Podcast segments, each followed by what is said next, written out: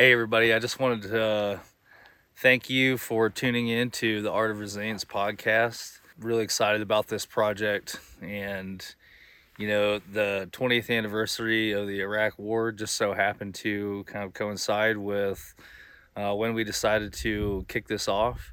So, uh, part of that is uh, a series uh, inside of the podcast, our 20th anniversary series, where I'm interviewing uh, other guys that served in the military, guys that I served with in the Iraq War. Really, the point of it is to tell their story, somewhat reflect on what our opinions were of the, of the war in Iraq. I think most of us really didn't care, you know, about the politics. It was more about the men that were fighting to the left and right of us. I know for me, you know, all I cared about was making sure that I got everybody home safe, making sure that I made tactically sound decisions that wouldn't put us at any kind of undue risk, you know.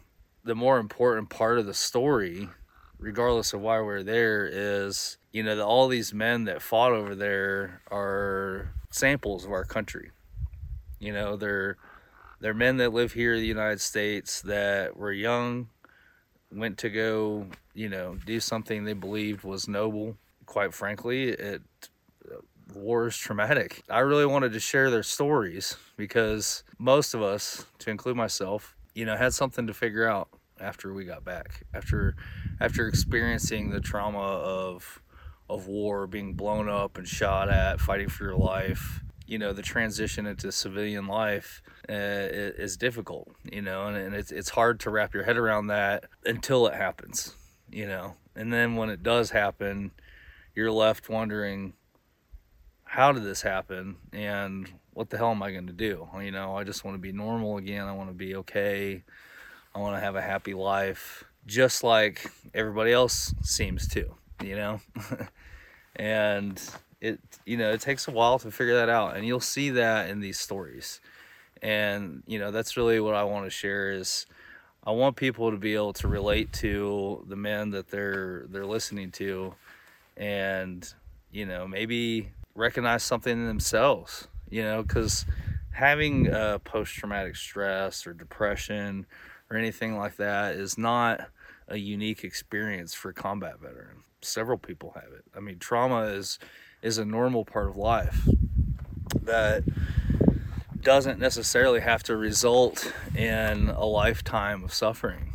And you know, these men have been through it you know, suicidal, lost or failed marriages, relationships, jobs, um, you know, and it's taken years to figure out how to overcome all of that. But what you'll see is that these men have not given up. They haven't quit. They continue to fight until they do figure it out and figure out how to be happy. And because at the end of the day, you know, that's really what we all want.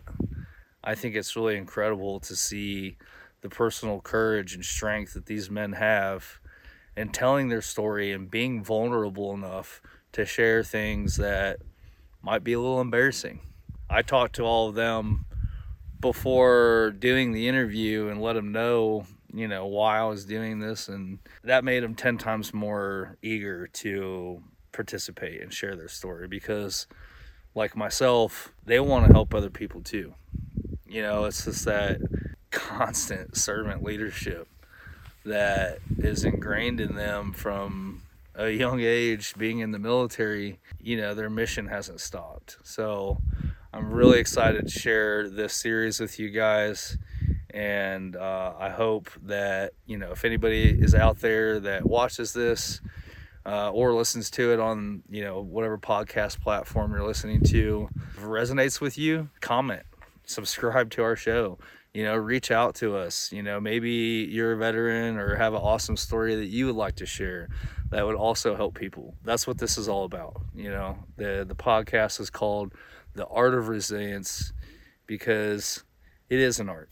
You know it, it takes a holistic approach. There's no one size fits all method to figuring out how to overcome your bullshit. It takes focusing on your health you know, your physical fitness, your mindset, having a good social network and somebody to talk to. And even doing something like this, telling your story is in itself therapeutic.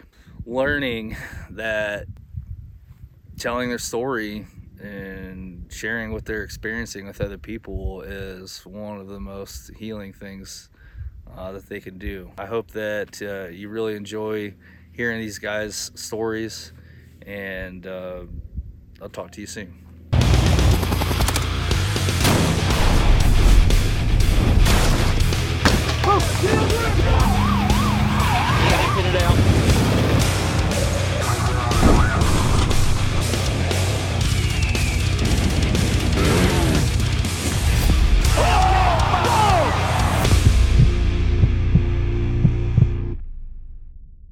All right, all right. So I'm your host, Chris Call, and welcome to the Art of Resilience podcast, where heroes and high performers come to learn how to maximize mental and physical resilience and own your purpose. So, this is our first episode. And for the first episode, we're actually going to be interviewing one of our co founders, Jim Artman. I'm going to introduce him right here, and uh, he's going to give a brief background of himself right after this. But um, first off, me and Jim actually met um, on season three of the Blocks television TV show for entrepreneurs uh, back in about a year and a half ago. Um, we have uploaded our first video already, but this is going to be our first podcast episode for the Art of Resilience.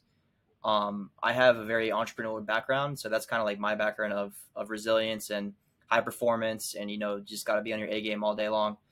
Um, and I started out at a real estate tech startup, and I transitioned and started my own company. It's actually the Dive Live dating app that was acquired by another dating app called Love Hut um, back in August of 2022. And uh, now I have a marketing agency. It's called Click Genie, and I also sell real estate and life insurance. So um, I'm going to let Jim introduce himself now. And this podcast is going to be all about him. And um, also, we're going to get into his opinion and perspective um, of the Iraq War and how it impacted him um, as an individual, and also you know his his life experience and like what led him here today. Um, a lot of that um, was due to like his experiences um, and struggles with you know things that happened uh, with the Iraq War, and um, we're coming up right now on almost 20 years uh, anniversary since you know the U.S. invaded Iraq. Um, and uh, I'll let Jim introduce himself, and we'll get into it right from here. Thanks, Chris. So, uh, like I said, my name is Jim Artman, and um, know, my background, I served eight years in the Army. Uh, most of most of which is serving as a sniper and sniper school instructor uh, with two tours in combat in Iraq. Um, like you said, Chris, you know, it's the 20 year, it's been 20 years since the beginning of the Iraq war. And I read an article in the New York Times about uh, how kids are learning about this in school. and, uh, you know, suddenly I felt old, you know, that the war that I fought in is in textbooks now. Um, but, you know, I felt like it would be uh, an interesting opportunity to, you know, just kind of reflect on that and, you know, discuss, you know, sort of what my thoughts were then versus now, um, you know, and kind of how that impacted me. So looking forward to our discussion. Yeah, for sure. So honestly, let's just let's go back to the very beginning. Um, I guess like I mean, what was your childhood like? It and you know, were you were you happy as a kid? Growing up, uh, you know, my grandfather he was uh, he was he fought in the Korean War in the Air Force uh, and served on B twenty nine bombers, and from a pretty young age, uh, he was sort of grooming me to go into the Air Force. Uh, would take me to air shows in in Dayton, uh, back when they could still fly over you and break the sound barrier over the crowd. uh, I think a C thirty five crash into the crowd ruined that for everyone. but uh, you know, so for a long time growing up, I was super excited about the prospect of being a fighter pilot. I just thought there was not much cooler than going Mach Jesus in an F eighteen, you know. Um, but my uncle died when I was 14, and before he died, you know, he saw my grandfather was always, you know, kind of pushing me in that direction to go into the Air Force and fly. And he said, you know, you don't you don't have to do whatever your grandpa says, you know. And he had this book about Army Rangers and it was showing me, you know, these pictures of guys jumping out of airplanes and stuff, and he just thought they were the greatest. And you know, when he died, um, you know, we were pretty close, and you know, I just sort of decided pretty easily, pretty quickly. I was like, you know what, I'm just gonna, I'm gonna go do that.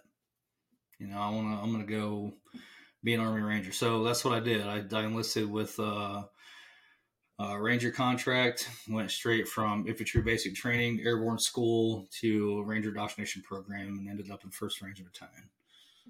Um, yeah, that's awesome. So do you want you want to talk about um, you know how that I guess um were were your aspirations always, you know, about joining the military or did you have other goals when you were growing up as well or or was like was Ranger or Air Force was that with your only your only like ideas that you had for, you know, where you're going to what you're going to do basically? Um yeah, I mean pre- pretty much from a, a real young age I knew that I was going to join the military. Um, I was very interested in cooking. Uh, still to this day, sometimes I consider, you know, maybe opening a restaurant. I love to cook, but the restaurant industry is messy. Uh, it's a lot of work that I don't know that I really want to take on. But I do love to cook for myself, my family, and friends. Um, you know, just having dinner parties and stuff like that. Um, you know, and since be since getting out, you know, really focusing on how to do that to, you know, optimize my nutrition, uh, kind of adds like a whole nother level of fun for me in, in the kitchen. You know, just really fortifying meals with healthy fats and as much vitamins and minerals as I can, um, and knowing that I'm doing that for my family, mostly without them knowing it. you know, just adding lots of olive olive oil or spices, fresh herbs, and things. Uh, I know that will benefit their health, but it also tastes awesome. You know, it's it's fun for me. So. You know, I, I think that when I was real young, when I first joined, uh, I remember thinking like, oh, maybe you know, I'll open my own restaurant someday. Um, but that's pretty much it, you know. But when I was, I enlisted when I was 17 years old before I started my senior year of high school. And, you know, I remember telling the recruiter, I want to do the hardest thing that I can and I want to kill people. you know, that was sort of my mindset back then. It's like, I just wanted to smoke dudes and you know push myself and do something really challenging. Um, but yeah, that's that's pretty. Yeah, so you had you basically had you know you had a crossroad between whether you wanted to be a chef or you know a ranger artman, and uh, obviously you chose that that ranger route. So how many deployments did you have total? Uh, two two total deployments. Uh, the first one I did was much shorter with First Ranger Battalion.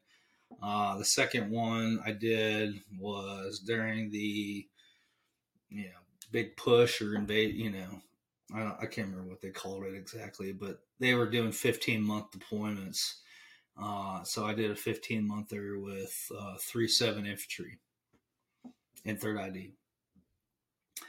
And it was, it was actually so when I left Ranger Battalion and went there, um, I had, you know, a scroll on one shoulder or on both shoulders. Surround sound is what they used to call it. uh, and when I was in uh, the office signing into the battalion, the sergeant major was there, and he saw my combat scroll and CIB, and which is a combat infantry badge. And He was like, "Yeah, you have any experience as a sniper?" or working with snipers? I sort of lied and said yes because I knew that's exactly where I wanted to go.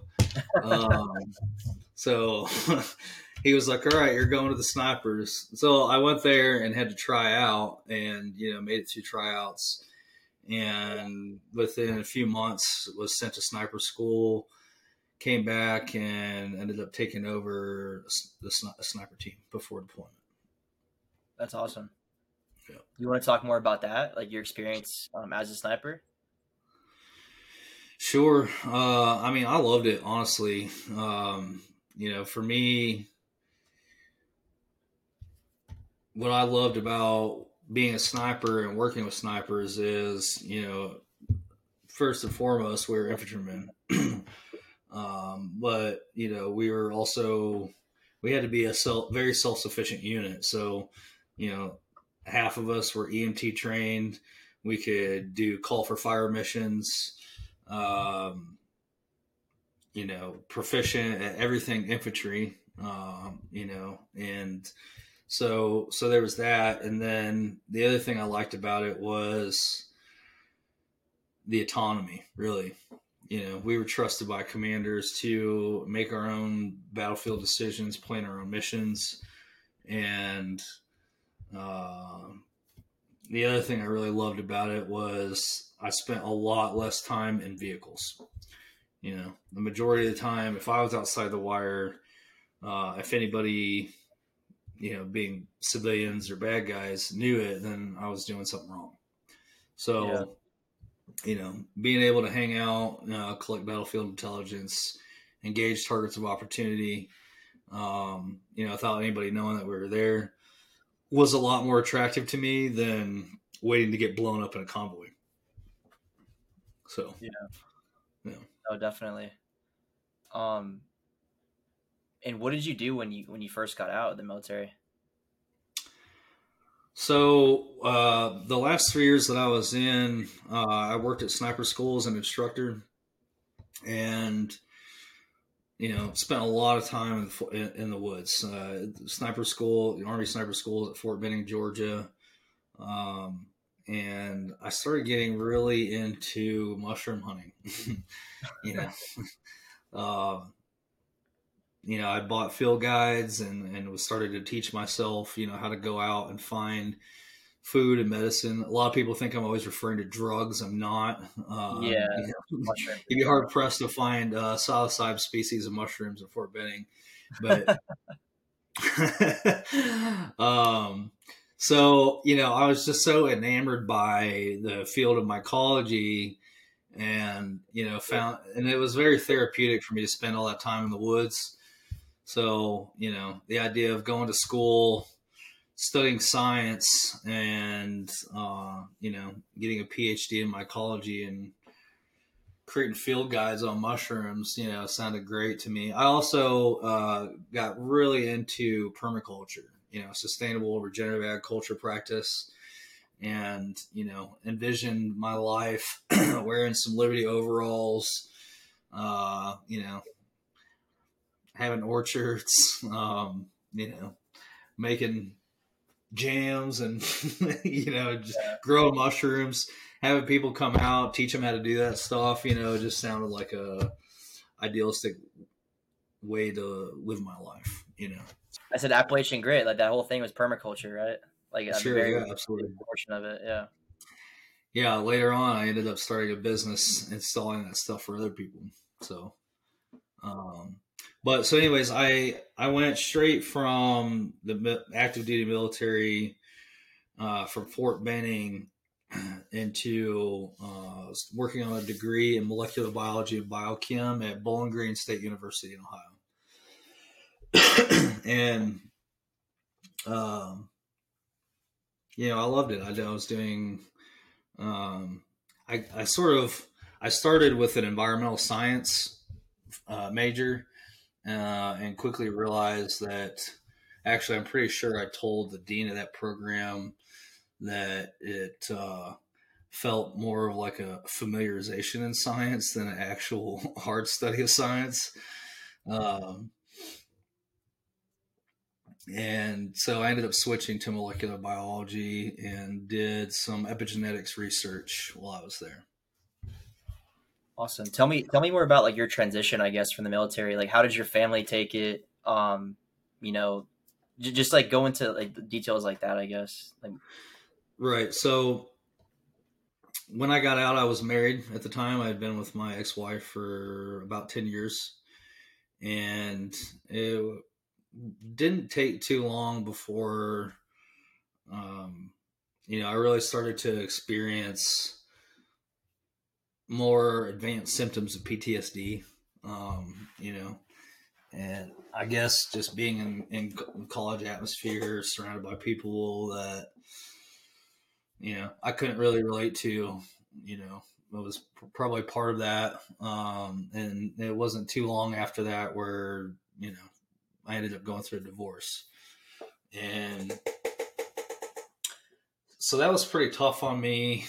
Um, you know, kind of trying to transition out of the military, be a full time college student, go through a divorce. We had a, uh, a, a child together that was uh, very young. She was born the year I got out.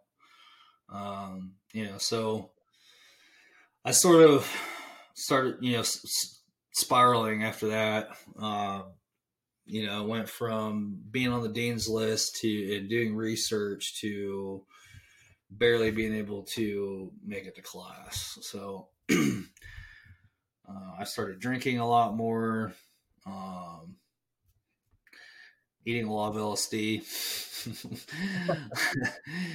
um, you know, I just, I just, I, I, was struggling, and you know, got to the point to where it got so bad that I was suicidal. Um, you know, was frequently feeling like sticking a gun in my mouth. You know, it, it was awful. I was a shell of a human, and I really didn't want to move up to Ohio, which is where, which is where I was raised, but there just really wasn't much there for me. I really enjoyed the South, and the, you know, I, I was exposed to much more than what the small town of Findlay, Ohio, could offer me.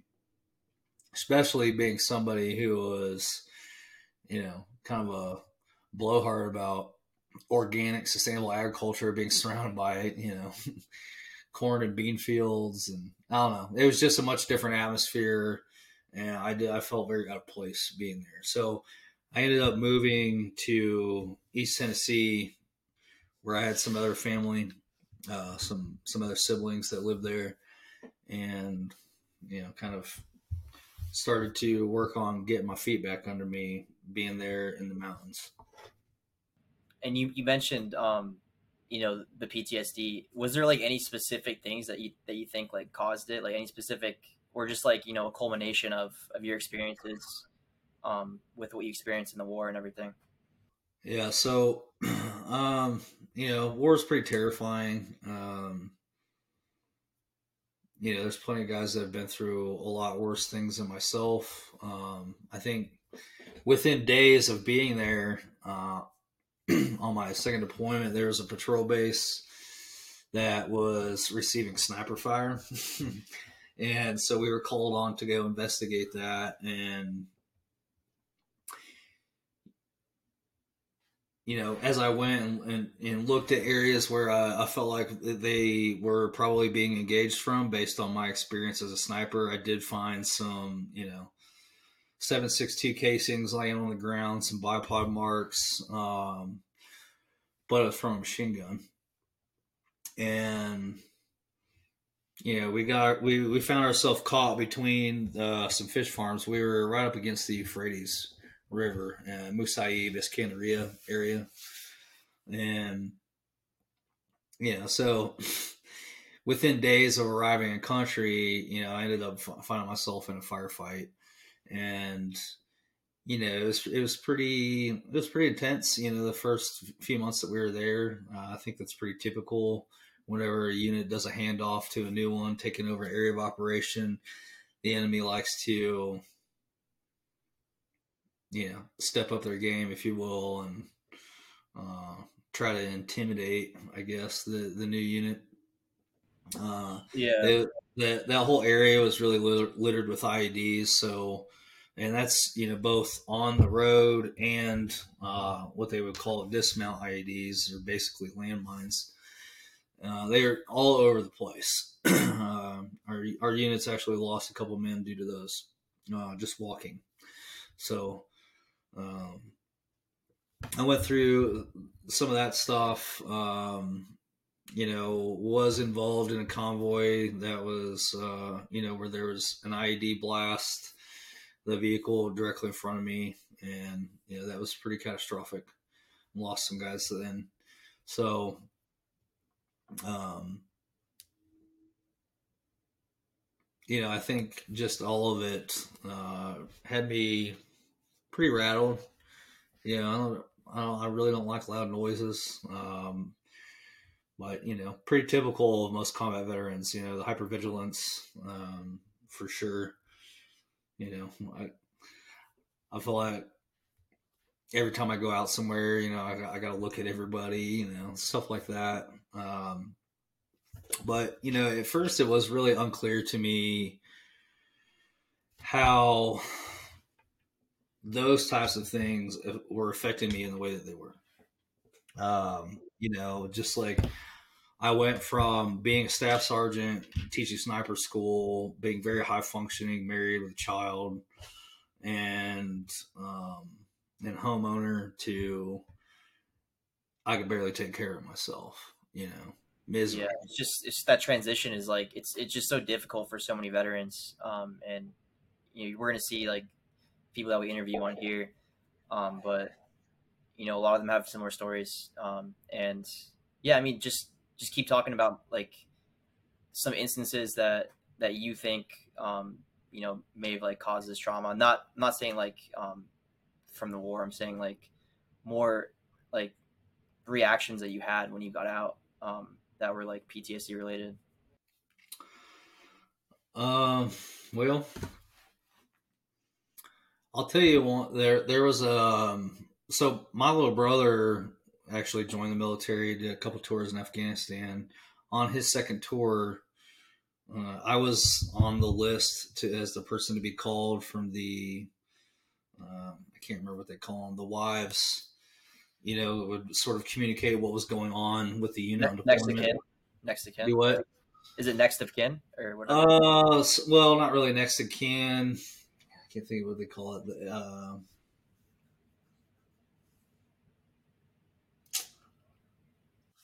I don't know. Anyways, he had gotten into an engagement, and I got a phone call letting me know that that had happened. He was okay, um, but you know, at that time, I'd been out of the military for about a year or so, and you know, was really, really feeling it. You know, just not doing great, and I had talked my little brother into joining the military.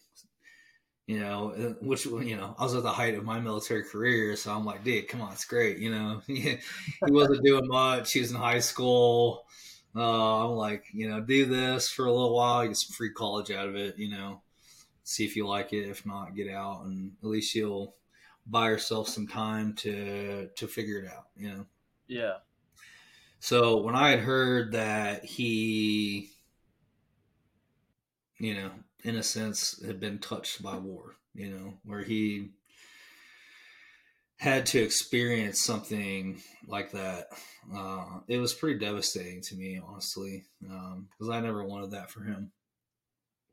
Um, so I, I carried a lot of guilt with me, and I remember going home, I had a roommate at the time when I was in college, and uh, this movie come on.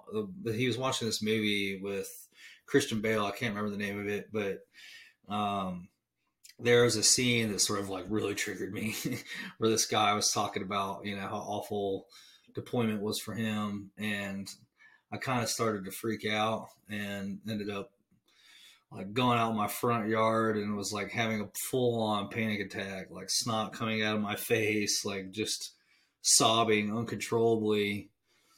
Um, and it took me what seemed like a very long time to snap out of that.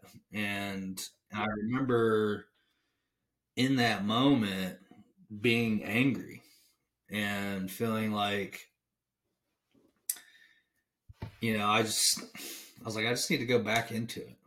You know i was highly qualified to go serve in the same same or similar capacity for you know contract companies overseas you know something like blackwater triple canopy and make great money you know. Um i was like maybe i should just go do that. But you know part of the reason i got out of the military was because i wanted to preserve more of the person that i feel like i am you know like I feel genuinely like I'm a very kind individual, and um, I don't know, just living in that life lifestyle where you know you're surrounded by people that salivate over the idea of smoking somebody or shooting them in the face. You do sort of, I feel like, lose a part of yourself, you know. You also grew there too. I feel like, because I mean, like as you said when you were going into the military, you know, like you literally you literally wanted to go somewhere where you can smoke as many guys as you can, you know, and um, you know now you have you you obviously you grew over that time that you're in there, um, and you had this mindset of you know now like you realize that maybe that person that you thought you wanted to be or that you thought you were, um, is you know isn't there anymore. You know what I mean? Like it affected you. I feel like. Um, which I mean, it's it's it's a good thing. You know what I mean? I, I think everyone's different, and um, you know, the way you handle, um, you know, looking after yourself. Like you look for the resources. Obviously, we haven't talked about that yet in this podcast, but um, I mean, I mean, I know you personally, and obviously, you've looked for the resources to, to help you because you are here right now. You know, and there's a lot of people can't say that because you know they they they weren't able to overcome you know that PTSD. Like you know, it, it overcame them, and um, yeah, I mean, just congratulations. like it, seriously though, like it's it's you should pat yourself on the back every single day because I couldn't imagine that. Um, and there's a lot of people, you know, they they're not here because they, they were overcome by that as well. Right. Well, what I had realized in that moment, um, you know, when when those feelings were coming up, that I was like, you know what, I'm just going to go back to it. Was yeah. that I was like the reason why that I think felt like was a, an attractive option for me in that moment was because it was easier than dealing with what I had been dealing with, you know, and I, and I, and I think I realized in that moment that it takes way more strength and courage to address feelings, to have feelings, and to be vulnerable. And you know, that was kind of like, uh, you know, an epiphany like moment for me. And I began to really focus on, you know, how to increase vulnerability for myself uh, and incorporate that more so into my life. And to this day, I really believe that choosing to be vulnerable uh, is probably one of the most healing things that somebody can do. You know, uh, that deep level of connection with yourself and somebody else, trusting, you know, that much of yourself to other people without being afraid. Uh, I think is is you know it's it's it's, a, it's really important. If you want to have you know high quality familial friend you know intimate relationships with people you got to select for that vulnerability. So. No 100% it's also just being honest with yourself as well i feel like um but so it's it's been 20 years now since the anniversary that we discussed in the podcast um since the very beginning of the iraq war so what were you doing like the morning of 9-11 when the twin towers were being attacked on the news? You like remember that? Yeah i do. Um so I was in I was in my sophomore year of high school that year, and I think we were sitting in our homeroom, you know, between third and fourth period or whatever of school, and yeah, the teacher turned the TV on, and yeah, there's smoke billowing out of the tower, and you know, like everybody else, just like sort of in shock, disbelief. Um, and I knew, you know, I, I, I knew at that time that you know my plan was to go into the military, and I think I probably realized that you know this meant that I was going to be more likely to be in combat. I think though, being uh, a couple years out from graduating, I was more worried that I was going to miss out. I was like, man, I hope it's still going on when I get in, you know. yeah, Um, it lasted so long. That's the crazy thing, you know. Like people that you know probably joined ten years later from that on, you know, we're able to see combat. So yeah, yeah, it's wild. What's even more wild is, uh, you know, how does it make you feel like knowing that kids are literally learning about this war that you fought in, like when you were in school, and obviously you you you, you were in combat during the Iraq War, but like, what do you think about that? Like, kids are learning about you know this Iraq War that happened. Like, what's your opinion on that take? I mean, like I said, it, it it makes me feel a little bit old, I guess. Um, I mean, I've been out. I got out of the military 2012, went in in 2004. So, you know, even just thinking about the fact that I've been out of the military now for 11 years is, you know, pretty wild. Because even though it was that long ago, you know, the last time I was in Iraq was back in, we came back in 2008. So, uh, which is like what 15 years ago. Um, even though it was that long ago, it still feels like yesterday. You know, I still remember. I don't know, almost everything. I guess you know, all the men that I worked with, and you know, experiences that we had together. Yeah, I know you touched base on it a little bit already, um, but what was like your last deployment like um, in Iraq?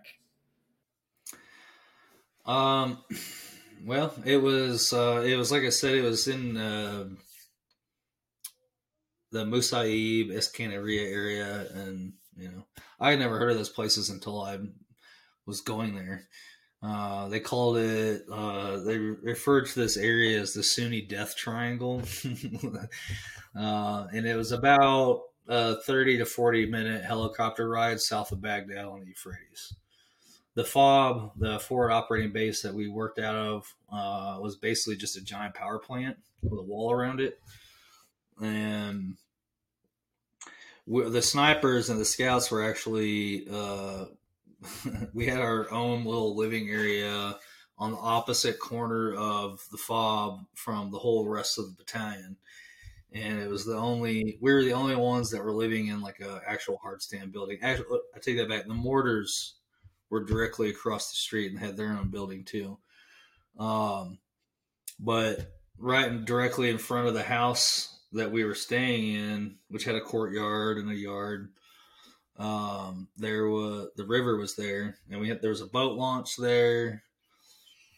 Um, you know, we used to climb up on the roof and tan and hit golf, try to hit golf balls over the Euphrates. Um,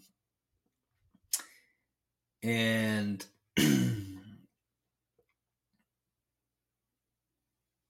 you know, like I said, it, it was it was pretty violent when we first got there.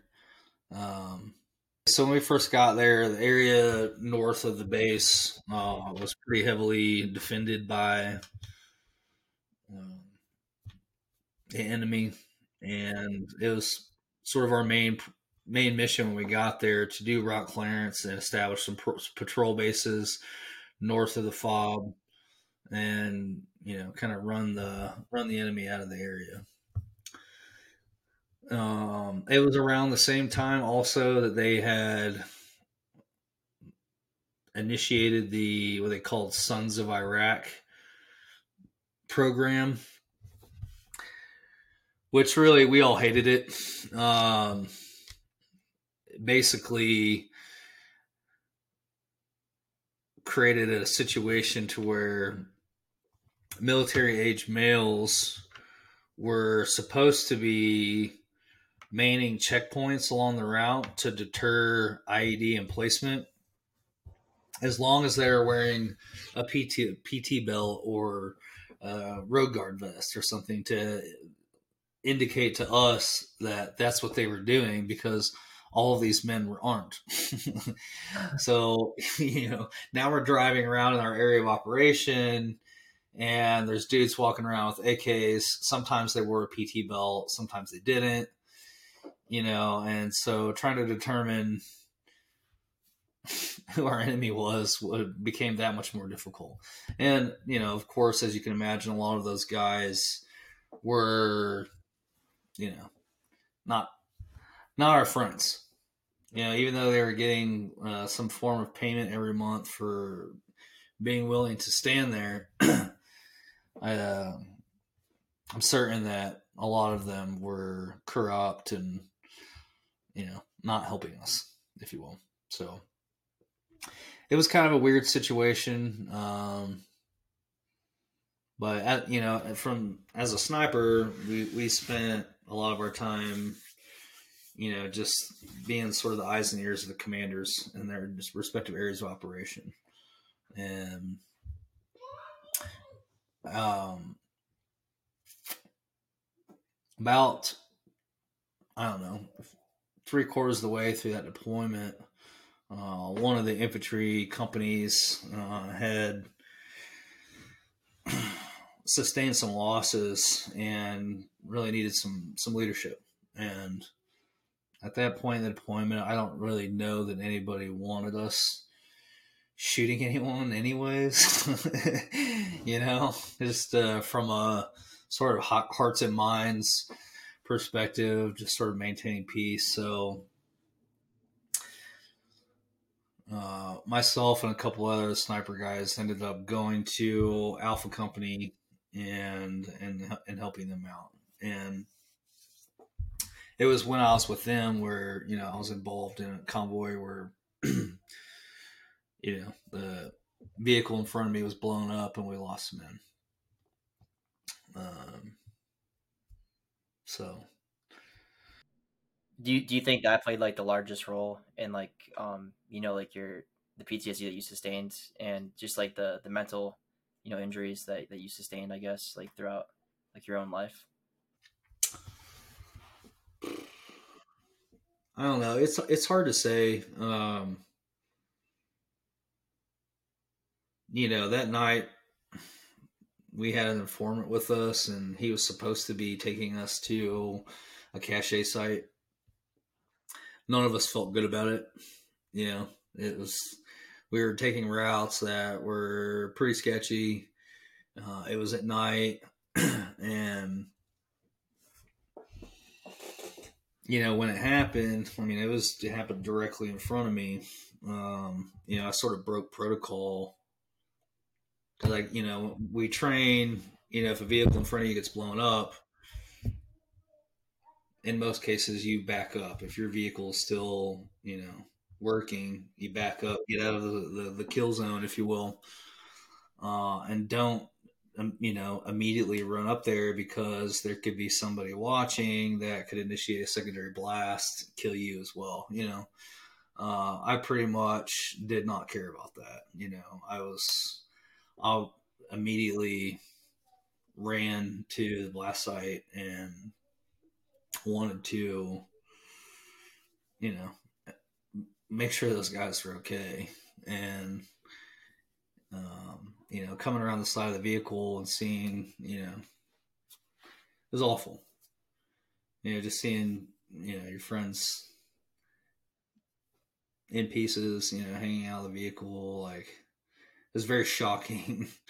um, but I, you know, I remember setting my rifle down, taking my helmet off, and just taking this like real deep breath and exhale as like got rid of feeling anything in that moment. Yeah, I just stuffed it. So that way I could climb into that vehicle, pull out, you know, survivors that were in the back of the MRAP. Um, and you know, the vehicle's on fire. You know, there's battery acid burning and stuff, and you know, Um, I ended up like coughing up blood, but I didn't even notice um, just because of the intensity of it. And you know, we did the driver was crammed underneath the the steering wheel, and we felt like there was no way that he was alive. But we tugged on his gear until we were able to get him out of there, and he was alive. You know, so we immediately started working on him, and you know, it was just it was pretty awful but I don't know that I could say that that one experience is what really did me in. You know, just I think just being in constant danger for that long. Um, I don't know. You know, when you're just when you're driving down the road and every every rock or every piece of trash looks like it's something that's going to kill you. I think yeah. the the accumulation of that over time um, just plays a toll. Pro, yeah, absolutely. Did were you injured yourself though from that experience? Like any, or have you ever experienced like any actual physical injuries um, during your deployments? Too? No, I was pretty lucky. Yeah. Um. Yeah, our our, our sniper teams never got uh, compromised. At least the ones that I was running. Um, you know, I, I I really I cared more about getting my men home alive and myself home alive uh, than I did anything else. So um, I, I, did my best as a 21, 22 year old to yeah. make sound combat decisions. Wild, yeah, to make sound decisions that would not end up getting us killed. You know, so. Would you uh, say that like you like grew up faster than than you like you think you would have if because of the military? I'm sure that's probably like a yes, but I'm just curious to see your take on it. Uh, that's actually a good question. I, I would say yes and no. Um, yes, in terms of, you know, I was a 21 year old planning sniper missions. You know, that seems ridiculous. I'm 37 now. It's like, who the fuck lets yeah. a 21 year old play sniper missions? Well, I'm sure you went back to like you went back to school and like yeah, Bowling Green. You see all these dipshits like just partying their asses off and like you know when when they were when you were in their like the footsteps. You know what I mean? Like you were, like you said, you were planning sniper missions while you know they're just playing beer pong with their frat brothers. You know what I mean? Yeah, I mean, whenever I was, yeah, whenever I'd see uh, ROTC cadets at at school. I would always be like, "Hey, man, don't let them take you alive," you know. and uh, yeah, so in that respect, sure, I did grow up a, a lot you know, hard and fast, uh, learning about leadership and, you know, really just overcoming mental limitations. Um, you know, sometimes that's a daily interface, you know, when you're on a, on a tough run or ruck or literally anything you're doing in the military, you know, you're pushing yourself past that comfort zone where you hear that bitch sound in your head telling you you can't do anymore, but you just keep going anyways. Um, so I'm grateful for that. But it, on the other side of it, um, you know, a lot of people joke around that the military is like your mom and dad. you know, you're sort of shielded from, you know, what everyone else is going through as they leave high school, you know, where you have to, you don't have that mom and dad, you know, military like accountability. And it's up to you to have your own personal accountability and self discipline to achieve all the things that you want to. I don't know that without the military, you know, as a 18, 19 year old that I would have had the self discipline that I would have needed to get through college, you know, for example. Um, you know, I was young and liked to party with my friends and um so I think in that respect, you know, there's part of me that maybe didn't grow up in that way. If that makes any sense. Yeah, no, definitely. Um, and we touched about this a little bit earlier, but like, what was your first aha moment like in your life um, that you can remember where where you learned like a valuable lesson about like what it really means to be resilient? Because obviously, this whole podcast, you know, it's about overcoming you know traumas and being your your best version of yourself, really. So, like, what was that aha moment um, that you realized like um, like your own definition of of what resiliency like really is? You know, it's hard to say what the first one was. I feel like I've had several. Um, you know, all coming from different aspects. But I think, you know, when I was really struggling in college with depression, PTSD symptoms, um, like I said, I was studying, you know, molecular biology and, and stuff and very fascinated with that. But at the time, I didn't really care that much about human biology. Um, you know, I was more fascinated with, you know, mycology and solving problems of invasive species or, you know, things with agriculture, I guess. And it wasn't until, um, you know, I started having all this stuff going on with me where I really wanted to use the skill sets that I was developing to figure out how to fix myself. Um, I got started really getting into nutrition mostly from like a cognition enhancing sort of perspective, you know, like trying to figure out how I could make my brain work better and faster and sometime in there, I discovered uh, Mark Hyman's book, The UltraMind Solution, which was my first exposure ever to functional medicine. And after reading that book, you know, it made me realize that my health is completely in my control. And you know, I don't have to rely on somebody else to do it for me. Actually, I can't rely on somebody else to do it for me. If I do, I'll end up with disease before anybody helps me out. Um, so that was an important distinction for me, and it was very empowering to, you know, continue to investigate. You know, well, how do you how do you fix yourself? You know, how do you discover the root cause of disease? And um, you know, a lot of that's through food. You know, you, you really fix your biology, fix your gut, reduce the inflammation in your body, and subsequently your mind uh, by not eating like a dipshit.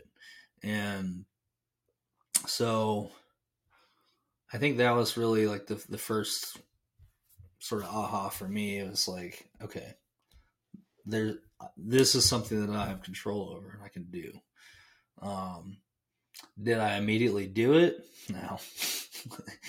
you know, maybe bits and pieces of it. I, I worked at a nutrition store and could tell you something about all 9,000 products that were in that store.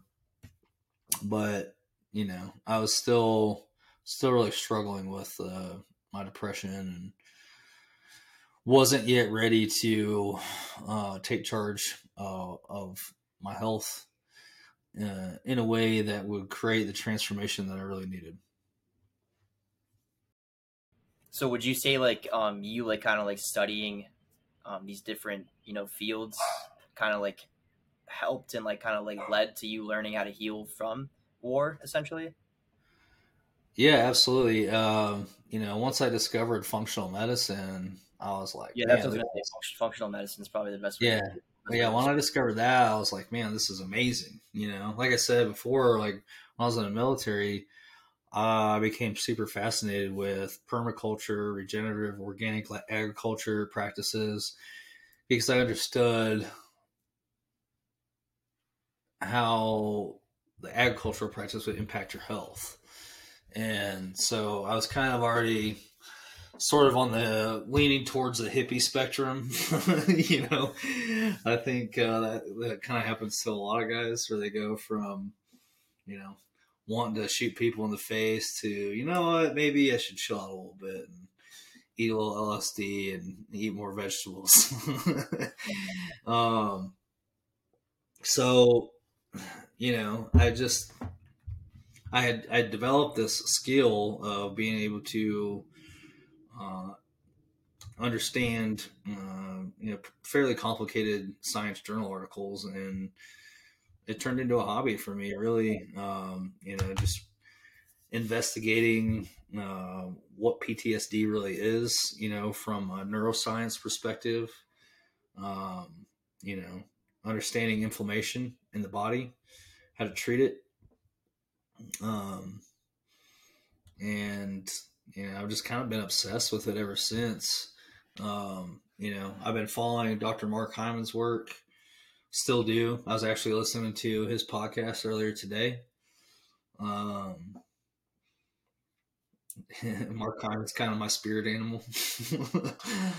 Love that dude.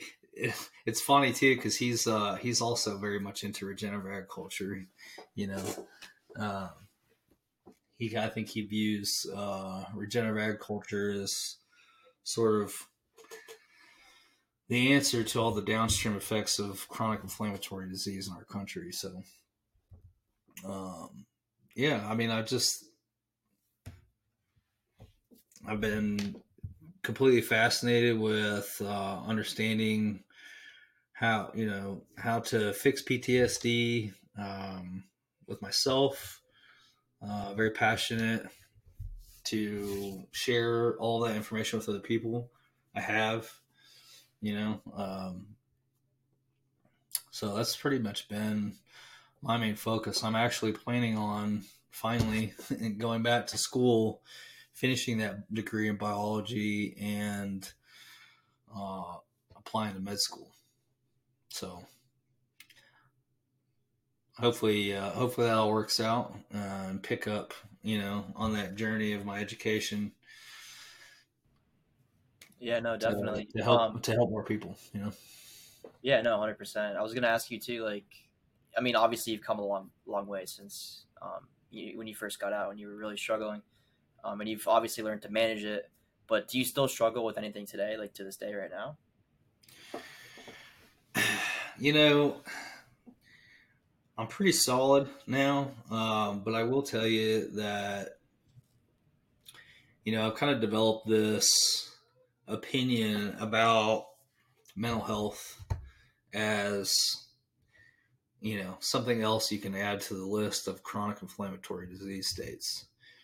You know if uh, so, some people if they you know eat terrible you know drink too much you know maybe they develop uh, arthritis or psoriasis um, you know or diabetes, obesity, you know, all those kinds of cardiovascular disease. And, you know, all that stuff is real for pretty much anyone. But for myself, um, the first thing that I notice is all these, you know, the symptoms of depression and anxiety become much more prevalent for me. They're, they're louder. You know, my, my, um, resiliency, my mental stress resilience declines. And um, you know, I, have I've gone, you know, done really well with my health, you know, to where I'm fasting regularly, eating very clean, exercising, and then I've fallen off the health wagon, you know, gotten out of a habit, especially when I, you know, like periods of my life where, like, when I started my business, you know, I'm out building gardens every day and self-employed, you know, got into a habit of you know going out, eating eating out at restaurants, drinking with friends, you know, um, and as you know, Chris, running a business is difficult and it can be incredibly stressful. So, you know, there was moments during that time period where, you know, it was like I had done nothing. You know, when I and it's funny because I had I had been going through something pretty difficult for a while and you know decided that I'd had enough and really took a huge step in in fixing myself and you know I lost a whole bunch of weight uh, I was very lean I felt great and once you know after doing that for several months you know I finally was at this point to where I'm like I'm going to start a business. And I did. And I was doing great with it. And then, you know, this was in 2019, you know, so it wasn't too long after that where COVID came in and, you know, quarantine happened and all that. But so my point is, you know, I did all, I did the work. I was doing yoga regularly, you know, meditating regularly, eating very clean and when I got to that point where my health was awesome, you know, at that point, I'm like, okay, now I'm ready to start a business. And I think that happens for a lot of people where, you know, when you address your lifestyle habits that are hurting you and you fix all that, then, you know, you start new businesses, you enter into better relationships or end ones that are terrible you know, all kinds of good things happen as a symptom of taking care of yourself. And I experienced that and, you know, probably took it for granted. I remember thinking like, oh, I'll never be fat again because being thin was effortless, you know, with yeah. doing the fasting. I'm like, there's no way, you know, I'm ever going to put weight back on. Cause I mean, I never became obese or anything, but you just you became comfortable is probably what happened, you know. Yeah, you know, and then with my lifestyle, you know, not being what it should be, all the inflammation came back in, and with all the extra stress of being a business owner, found myself back to where I was before. You know, fighting off those feelings of depression, anxiety, um, you know, intrusive suicidal thoughts sometimes, you know so, um, fortunately, I'm back to, you know, taking very good care of myself. Um, and yeah, now we now we get to actually help other people take good care of themselves too. I think that's absolutely biggest thing out of this. It's but you know I think it's it was a good lesson for me to learn to see that you know that's a that's a requirement you know that's part of being resilient is you have to take care of yourself and it's really the easiest part of it because you have control over it you know there's not this like weird thing that's happening that you don't have control over you do and once you do take control make the decision the choice to take care of yourself like you know that you should then everything else becomes a little bit easier. You know, now granted, if I'm driving down the interstate and there's an extremely loud noise that happens, I'm probably going to freak out a little bit. you know, I have I haven't necessarily figured out how to, how to fix all that yet, but you know, I don't wake up feeling like off myself anymore. Um, I love getting out of bed and uh, I have a lot more energy to do the things that I want to, you know, and and the, you know that's what's really most important is just to be happy. So you can't perform at those high levels if you're not happy. It's like impossible. It really is. Absolutely. I'm sure you, people have asked you this before, um, but like looking back, like what is your, I guess like what is your opinion um, on the Iraq War? Like now that you know it's been so long really, you know, uh, I've reflected about it a lot. It's funny to me, sort of, that, you know, some of the most challenging things that I've ever experienced uh, and had to overcome, you know, where I've lost friends, uh, personally suffered for years because of it, you know, or for something that I don't even really believe in anymore, you know we went to Iraq on some false pre- pretense that the there was weapons of mass destruction. You know that was I think more relevant before I got there, um, and I mean, really, even while I was in, all I really cared about, like I said, was getting my men home safe and get myself home safe. Uh, I didn't. I was never, you know, one to be like a hardcore believer in what we were doing there. I guess, um, but I wasn't necessarily bothered by it. You know, I liked the job. Um, you know, I like the professional aspect of what it actually takes to make those kinds of shots. Um, you know, that, I mean, honestly, that was my initial, you know, interest in the the sniper community was the the increased level of professionalism that was required to do that job well. Um, and you know now you know it's just uh it's just kind of sad i guess you know thinking that so many men lost their lives uh you know so many more men have lost their lives since leaving there you know um that's awful the amount of resources that uh are spent or wasted, if you will, on ineffective treatment for this PTSD, TBI. You know, uh, I've I've lost friends to suicide since being out. Uh, I've seen other men really struggle, guys that were heroes. You know, like that have done 15, 16 combat deployments. You know, saved so many other men's lives on those deployments get injured, get out, and crumble. You know, they get divorced, get addicted to pain medication, drink too much. Now they're homeless and trying to kill themselves. You know, it's it's really sad that that can happen to you know guys that were highly revered and respected in the military that had outstanding careers you know, get out of the military and end up homeless or, you know, taking their own life.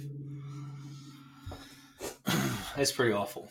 So that's why, you know, I'm, I'm not, I'm not really going to ever give up on figuring out the best way that I can communicate all these types of things to other veterans or literally anyone. It could be police officers, firefighters, people that work in healthcare. I know, you know, my wife, she she was uh, a nurse or nurse manager during COVID, and you know, told me about what that was like. And jeez, sheesh, yeah. you know, people dying constantly, uh, understaffed, overworked for extremely long period of time. Um, you know, that can be incredibly stressful and traumatic, you know. So it doesn't matter necessarily what the source of trauma. Everybody will experience trauma in their life. Um, you know, that's just it's part of it. Um, but you know, I think very few people have somebody necessarily connect all these dots to you know, so that way it becomes common knowledge to where everybody understands like okay if i experience something traumatic or stressful here's what i need to do to overcome that adversity you know? So that way it doesn't result in long form disorder like ptsd you know um, yeah, and from your like your whole like experience in the military, not just um, you know, the Iraq war and your your two tours there, but um your whole experience in the military, like what would you say is the most important thing that like you learned from that experience? Um overcoming mental limitations, honestly. Um just, you know, like I said earlier, just putting in those reps. Um day in and day out, like ignoring that quit sound in your head and you know that's it's it's translatable into literally every aspect of your life you know i remember being in college like i was never some smart kid in high school i didn't give a fuck like i took a freshman science class my senior year. Know? Um I had three study halls. Like i did not care.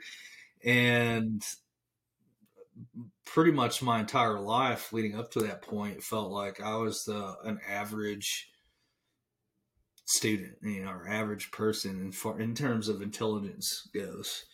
And you know, I, and then so when I started college, I approached it with the same mindset that I had developed in the military, um, which is you know extreme personal accountability and you know not letting anything, no matter how difficult it seems, uh, prevent me from being able to pursue it. You know, being non-deterministic, if you will, about my ability to literally do anything. And so, as I did did that in college, you know, very quickly, you know, people were recognizing me as being really smart. And I'm like, mm, it's pretty relative, you know. I just fucking try harder than you guys do. you know. um, but you know, I mean, it's true. You know, literally anything. Uh, if you just keep going and don't quit, uh, you can do whatever you want. Yeah, I say it all the time. You can't quit unless you fail. You can't fail unless you quit. the opposite right. way around. But but regardless, it it's true. I mean, it's literally impossible to fail uh, unless you throw the towel in because um, you just keep going. It's the same thing with the business. You know what I mean? Like you just keep building and measuring and learning what you're doing, and um, it's you just keep going. You keep moving forward in a straight line. You're going to eventually become successful. I say it to our five year old all the time. It may seem difficult at first, but everything seems difficult at first. I like that. Yeah. Um, what are the two most important things that you've learned about um, being like resilient, um, not just in military, but like in your life as well? I think giving yourself the resources that are required to function optimally, you know. Um, yeah. If you know, start there uh, you know, a lot of a lot of guys, uh, and and no discredit to them, but you know, they start struggling with mental health problems or health problems. I mean, if your health is fucked up, you know, that's that's your number one problem in life. Uh, if you wake up every day and you hurt, um, you know, whether that be mental or physical, like that's your number one problem. Let alone, you know, trying to tackle something like starting a business or you know, achieving some kind of lofty goal in your career or having a successful, happy relationship, you know. So I think, you know, really giving yourself the resources that you need or optimizing those biological resources so that way, you know, when you do encounter something stressful, that everything is fully online to be able to address that. Um, Number two would be, yeah, mindset, probably. You literally read my mind. I was going to say mindset. I mean, you can look at, you know, any situation, you know, from different perspectives. You know, I know when I was in the throes of, you know, awful depression, you know, there could be, you know, something happens, say, you know, um, I get some large unexpected bill and I don't have any money to pay for it, right? In, in, in the inflamed, depressed state, that's a crisis, you know. Uh, it's awful. It would completely, you know, crush you. But when you're crushing the gym and your nutrition and those types of situations occur and you have a growth mindset, then you know when that that kind of stuff happens in you, it just looks like another problem to solve. You know, you become more solutions oriented versus victimized by those types of situations. Yeah, it's just an obstacle to overcome. That's literally what it is. I feel like. Is there anything else that you would like to share with listeners about your experience um, that may be helpful for like you know anyone that's still struggling to gain a foothold in their life, whether it's from the military or you know whatever traumas that they've experienced that are causing them to, you know, feel the way they do.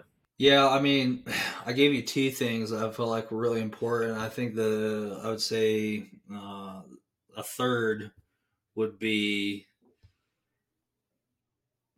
you know having a good support network you know yep. or at least taking advantage of it you know if you're struggling regardless of what it is you know realize that you're not alone in feeling that way you know so many people uh it, and probably almost everyone at one point in their life are feeling the exact same way that you do you know or similar to it. And for some reason, we all uh, develop this perception that um, we're a bother. You know, we feel very isolated or lonely when we're depressed. And, you know, we don't want to be perceived as weak. But I'll tell you firsthand from my experience and from a lot of other men that have been through similar, if not worse, experiences as I have, that just talking about what you're going through to someone, you know, being vulnerable and sharing that is probably one of the most powerful things that you can do. It's a strength. That's literally what it is. It's a superpower because it helps you overcome that that that feeling that you actually are weak, you know. And I feel like people that are able to you know that share that vulnerability like they're the ones that are strong not not the opposite around which is you know what kind of society and like a lot of men like perceive it as. But um you know as your as your example in the green zone from that first video on the youtube channel um you know the first suggested the, the first suggestion you know that the the mental health professional talked to you guys about was literally talking about what you're going through.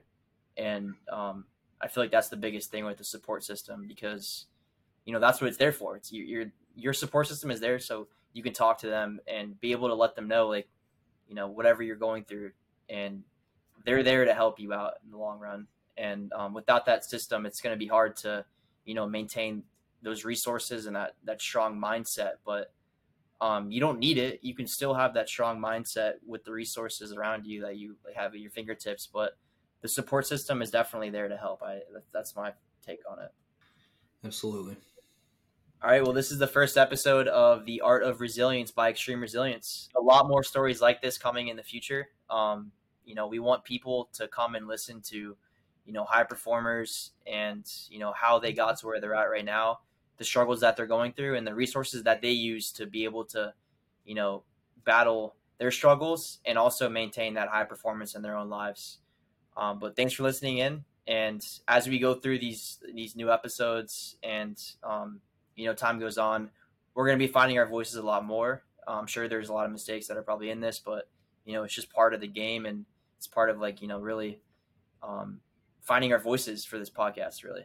Uh, but Jim's story was amazing, um, and you're gonna you're gonna hear more and more about his you know his experiences um, through his his life and uh, our experiences as well and you know our takes and our advice but we're really doing this to be able to give everyone the right resources so they can have you know that extreme resilient mindset in their lives as well um, but thanks for listening in again and we'll catch you on the next one